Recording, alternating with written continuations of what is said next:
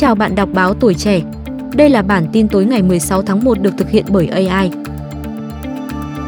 Ngày 16 tháng 1, Trung tướng Tô Ân Sô cho biết, cơ quan an ninh điều tra công an thành phố Hồ Chí Minh đã ra quyết định khởi tố bị can, thực hiện lệnh bắt tạm giam ông Nguyễn Công Khế.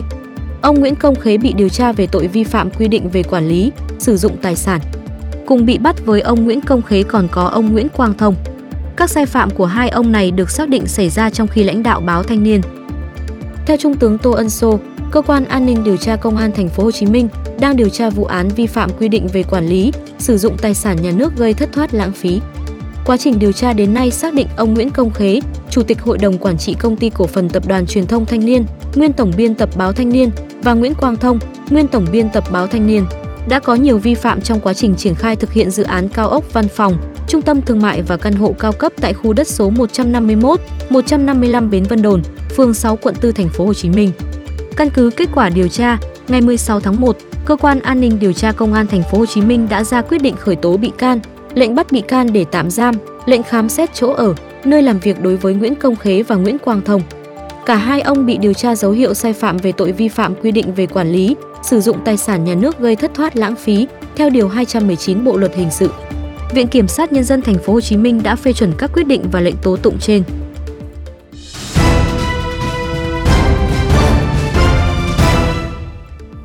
Hôm nay, Công an tỉnh Lâm Đồng đã hoàn tất khám nghiệm hiện trường để điều tra vụ án mạng.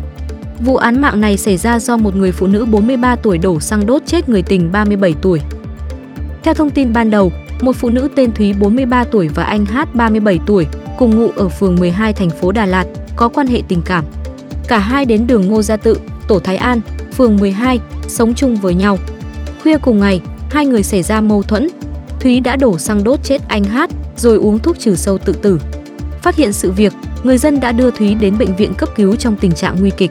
Người dân trong khu vực cho biết anh Hát và Thúy từng có gia đình riêng nhưng đã ly hôn trước khi dọn về sống cùng nhau. Vụ việc khiến người dân trong khu vực quan tâm. Rất đông người kéo về hiện trường vụ tai nạn để theo dõi, khiến giao thông trong khu vực bị gián đoạn. Lực lượng chức năng phải vất vả điều tiết.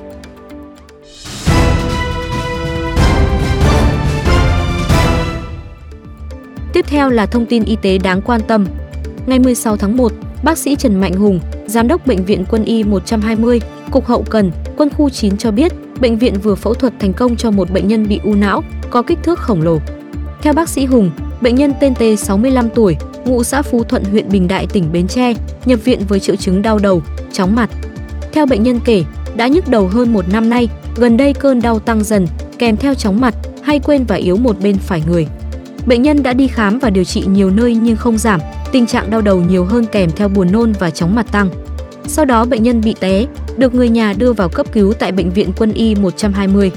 Kết quả chụp MRI ghi nhận khối u có kích thước đường kính 55 x 50 x 66 mm, có biểu hiện xâm lấn, làm khuyết lõm mặt dưới xương sọ đỉnh trái, đè ép vào nhu mô não đỉnh trái.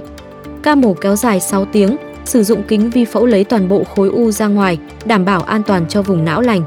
Được biết bệnh nhân T có hoàn cảnh khó khăn, có sổ hộ nghèo, đã được phẫu thuật cấp cứu kịp thời. Bệnh viện đã mổ miễn phí và hỗ trợ toàn bộ viện phí, khoảng 70 triệu đồng cho bệnh nhân.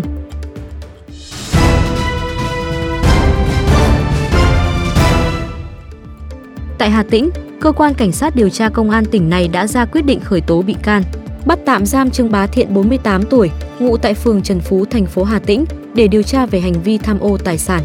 Trong thời gian làm giám đốc công ty cổ phần chế biến muối và nông sản miền Trung, công ty có 52% vốn nhà nước.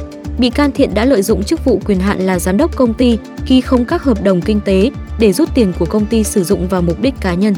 Kết quả điều tra bước đầu xác định bị can này đã tham ô số tiền 1,7 tỷ đồng.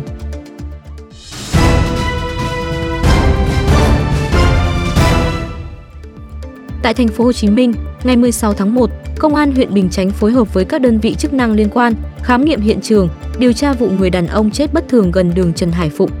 Theo thông tin ban đầu, khuya 15 tháng 1, lực lượng chức năng xã Vĩnh Lộc B huyện Bình Chánh trong lúc đi tuần tra phát hiện cách đường Trần Hải Phụng khoảng vài mét, có một chiếc xe máy mang biển số tỉnh Bến Tre. Trên xe máy này có cắm chìa khóa.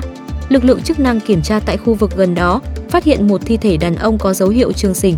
Lực lượng chức năng bước đầu ghi nhận trên người nạn nhân có vết thương, dưới tay trái có một con dao dính máu. Chiếc xe máy tại hiện trường có gắn khung sắt dùng chở hàng hóa, bên trong khu đất trên có nhiều cây tràm.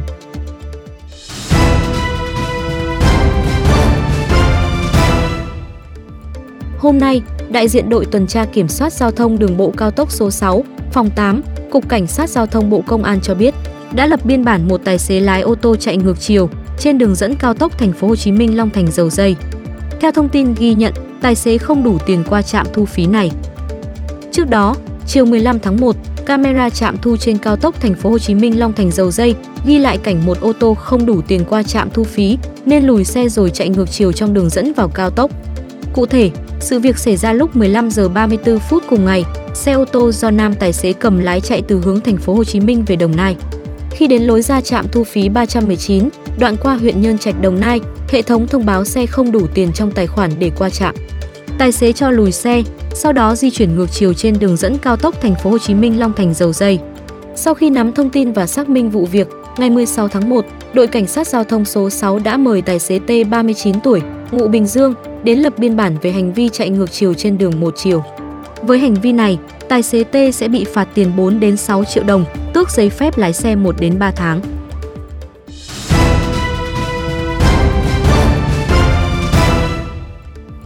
Ngày 16 tháng 1, lực lượng chức năng quận 7 thành phố Hồ Chí Minh phối hợp đội cảnh sát giao thông Nam Sài Gòn, phòng cảnh sát giao thông công an thành phố Hồ Chí Minh điều tra nguyên nhân vụ xe container chở cuộn thép gặp nạn trên đường Nguyễn Văn Linh. Theo thông tin ban đầu, khoảng 9 giờ cùng ngày, xe container do nam tài xế cầm lái, trên dơ móc phía sau chở theo cuộn thép nặng khoảng 20 tấn, chạy trên đường Nguyễn Văn Linh, hướng từ khu chế xuất Tân Thuận đi huyện Bình Chánh. Khi xe chạy đến đoạn còn cách giao lộ đường Nguyễn Thị Thập khoảng 500m, thuộc địa bàn phường Tân Thuận Tây, quận 7, thành phố Hồ Chí Minh, bất ngờ chiếc xe mất lái, ủi văng giải phân cách rồi lao qua làn xe máy bên phải. Chưa dừng lại, chiếc xe container còn chạy tiếp, lao đầu xe xuống hồ nước ven đường rồi mới dừng hẳn. May mắn, tài xế trên xe kịp mở cửa, nhảy ra ngoài thoát thân. Tại hiện trường, cuộn thép trên xe bị đứt xích, rơi xuống đường, đầu xe hư hỏng nặng. Lực lượng chức năng có mặt khám nghiệm hiện trường, điều tra nguyên nhân, đồng thời điều xe cẩu đến để đưa xe bị nạn ra khỏi khu vực trên.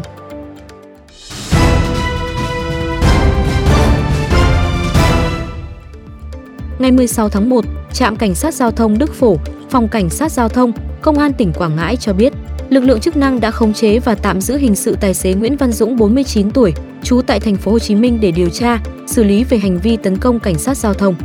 Theo thông tin ban đầu ngày 15 tháng 1, tổ công tác của trạm cảnh sát giao thông Đức Phổ kiểm tra phương tiện giao thông theo chuyên đề về tốc độ, ma túy, nồng độ cồn trên quốc lộ 1. Đến km 1101+400, lực lượng chức năng dừng xe đầu kéo biển số Bình Dương kéo theo dơ móc, kiểm tra nhưng bị tài xế chống đối. Tổ công tác lúc này yêu cầu tài xế xuống xe, sau đó tài xế Nguyễn Văn Dũng lấy từ cabin một con dao dài khoảng 25cm đe dọa, tấn công lực lượng chức năng. Lúc này, cảnh sát cơ động có mặt tại hiện trường đã khống chế tài xế Dũng. Rất may, không có ai thương tích trong vụ việc. Hiện vụ việc đang được điều tra.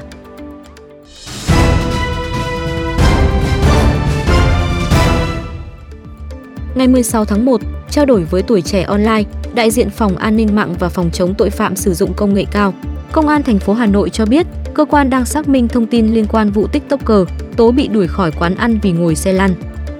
Đại diện thanh tra Sở Thông tin và Truyền thông Hà Nội cũng cho biết, đơn vị đang phối hợp công an cùng các cơ quan chức năng khác xác minh sự việc trên.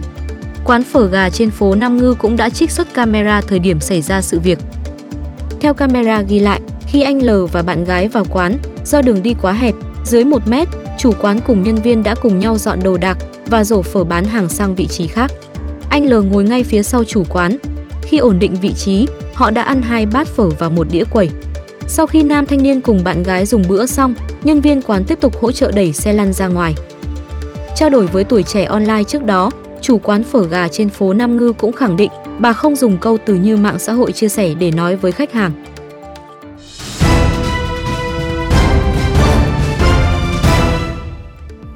Ngày 16 tháng 1, đại diện phòng tham mưu công an thành phố Hồ Chí Minh cho biết, kết quả điều tra mở rộng về các sai phạm tiêu cực liên quan hoạt động đăng kiểm thủy nội địa xảy ra tại Cục Đăng kiểm Việt Nam, các chi cục đăng kiểm. Đến nay, cơ quan cảnh sát điều tra công an thành phố Hồ Chí Minh đã ra quyết định khởi tố 6 bị can là lãnh đạo Cục Đăng kiểm Việt Nam, nguyên lãnh đạo Cục Đăng kiểm Việt Nam, lãnh đạo và cán bộ phòng tàu sông Cục Đăng kiểm Việt Nam.